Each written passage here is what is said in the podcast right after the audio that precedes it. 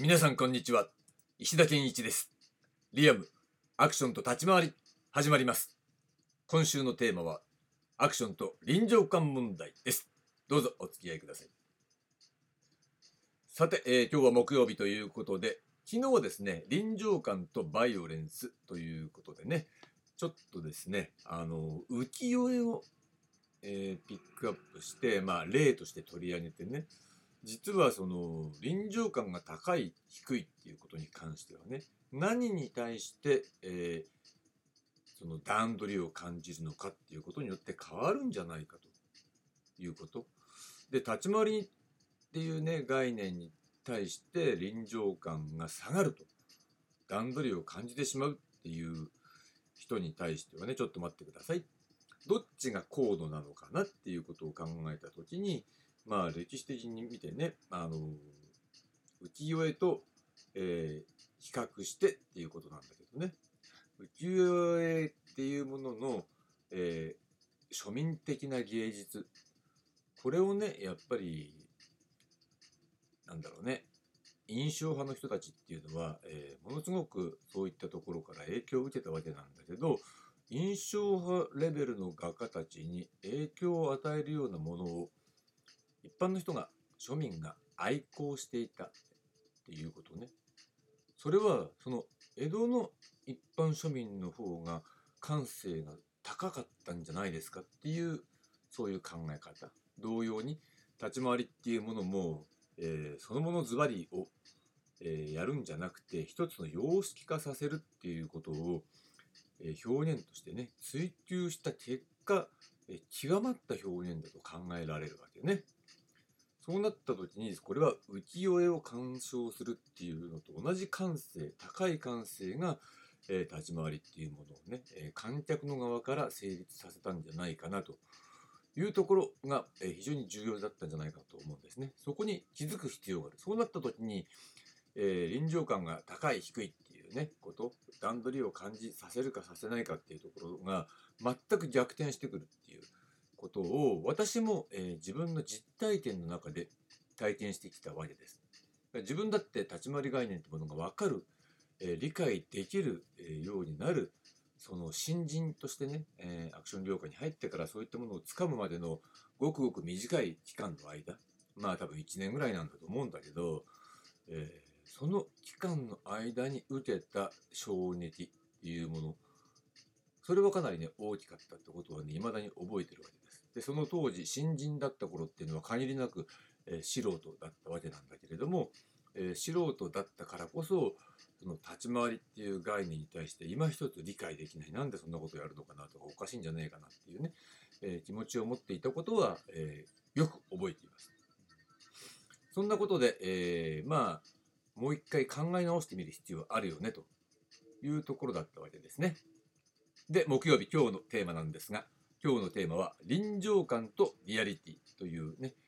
切り口で、えーお届けしたいと思います。まあ今日はねおおむね3つ、えーちょっと、えー区切って話してみたいと思うんですね。1番目がリアリティと写実性そして2番目が臨場感と写実性最後3番目が臨場感とかっこよさということでまあちょっとねずらしながら3つのテーマの中で、えー共通点っていうのを浮かび上がらせてみたいなというような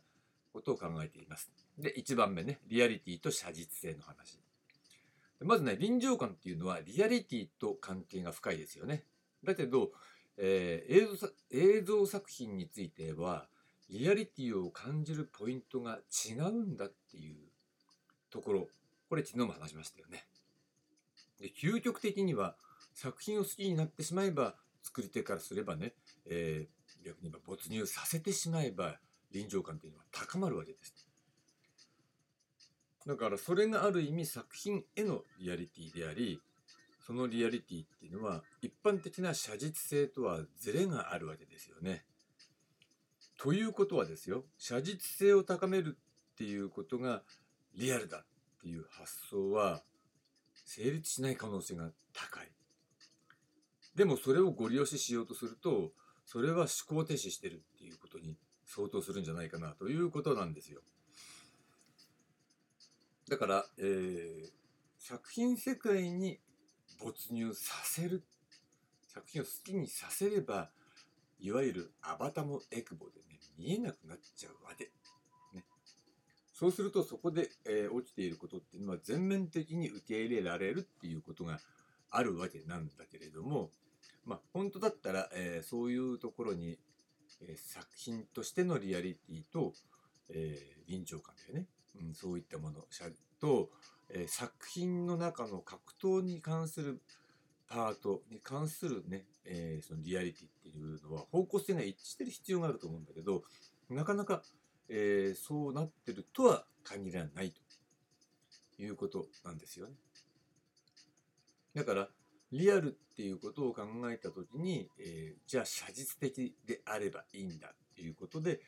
現実的なものを導入するっていうのがいわゆる武術の導入とかねそういったことになってくるわけなんだけど果たして、えーそれは、えー臨場感を高めることにつながるのかどうかっていうことなんですよ。でおそらく、えーそこに対して臨場感を高い臨場感を感じる人っていうのは実際に、えーそれをやっている人武術をやってる人とかね武道家とかね格闘家とかでそういったことを知識として持っている人はおあの流派のあの技を使ってるっていうところに興奮するっていうのがねまあそれは一つの傾向としてあるわけですよね。でも一般の人はそれわからないし、えー表現としての作り手から見た時にそれが、えー表現として効果的であればそれが写実的にね実在した技術をそのまんま持ってきていようがいまいがまあどっちだっていいっていうねそれは感性の問題なんだけれどもそこにこだわりすぎちゃうとあんまり作品が面白くなくなるんですよっていうことは経験上、えープロなら理解していることのはずなんだよね。これがねリアリティと写実性っていうね話でした。でじゃあねその続きとしてね臨場感と今度は写実性という話ね。で、えーさっきの写実性の話ね殺し合いのアイデアとして写実性を高めようと思ったら例えば必然的に武術の方法を導入するっていうことは考えられますよね。だけど、えーこれ普通にやったら、えー地味な動きに、ね、なってしまうはずなんですよ。リアルにやったらね。というと、えー見せ物としてはあまり面白くないと。失敗する可能性っていうのは極めて高くなるわけだ。でもだからって言って、じゃあそれがつまんないからもうちょっと派手にアレンジしようと。見せ物的にね、アレンジしようっていうことになると、それは単なる、えー技とかね、コンビネーションの羅列みたいな感じになっちゃう可能性が高くなるので、今度はね、武術的な意味合いっていうのは薄れますよね。あと、地味な動きを派手にするとかってことも含めてね。うん意味合いが薄れちゃうと。つまり、写実性を高まると、えー一般の観客の臨場感っていうのは、実は下がる傾向にあるんじゃないかなということなんですね。だから写実性を高めると一般の観客の臨場感は下がるっていう反比例の関係にあるわけだから実際は、えー相性は悪いわけです。だから写実性がいいって必ずしも言い切れない、ね、ことなんだよね。だもちろん、えーそれはいつも言うように、えー歴史的なねそういう時代交渉みたいなものに関するところっていうのは、えーきっちりやる必要があるしその史実に基づいたことに価値がある作品だったらそっちの方が正しいと思うんですよ。だけどやっぱりそこをね、えー格闘シーンアクションシーンを見せ物にしようという類の作品だとなかなか難しいんだということになってくるわけですね。で例えばね、えー実際に行われている、えー殺傷事件みたいなのってありますよね。そうなった時に例えばもう全身何十箇所とか何百箇所をめった刺しにした跡があるなんていうのは新聞なんかでも発表されているわけだ。そういうのをね見た時に、えーその残虐なそのナイフでめった刺しにするような状況っていうのは精神的にやっぱり、異常な状態で行われるケースがほとんどなんですよね。だからアクション表現にはやっぱり過剰な残虐性っていうのは適さないっていう状況のがほとんどであるはずなんですね。つまりそこまで異常な精神状態で、えー、行われるそういう殺傷シーンっていうのはそれアクションシーンって言わないよねっていうことになっちゃうわけ。だから、えー、動きの写実性だけを取り出してどうこうすることっていうのは無意味だということがわかるということになるわけです。まあこれを具体的に言うとどういうことっていうと例えばナイフでめった刺しでそういったことを想定とした想定した戦い方っていうのはまあ絵にならないしそれはバイオレンスを見せたいっていう作り手側の欲求であって、えー、そこを格闘シーンを、えー、表現として見せ物にしようっていう発想とはまた違うんじゃないかなっていうこと。でそれを、えー、やりすぎるとどうなんでしょうね。それも臨場感っていうね、いい意味を考えると、むしろそこをエンタメ化して見せ物化するっていうことは臨場感下がるんじゃないのっていうようなことですよね。そして、えー、最後に3番目臨場感とかっこよさという話なんですが今度はねちょっとさらに見せ物化ってことを考えた時にかっこよくやるのがアクションなわけだけどかっこよさを高めようとすると臨場感が下がる可能性も高くなるっていうことね。なんでかって言ったらこれはかっこよさを作るということは作為性が高いから。だから、えー、臨場感が下がってしまう。つまり日常生活なり、もしくはその格闘のシーンで、そんな格好つけてる暇ないよねっていうことなんですよ。ね、それはわかると思う。ということはじゃあどうすればいいの？というと、えー、自然にしていてもかっこいいという状態を先に作り出しておく必要があるわけですね。だからこれを、えー、称して様がいいっていう状態を先に作るっていうことだという話はね確かね先週したと思うんですが、えー、先に作っておかないとならない。だから様が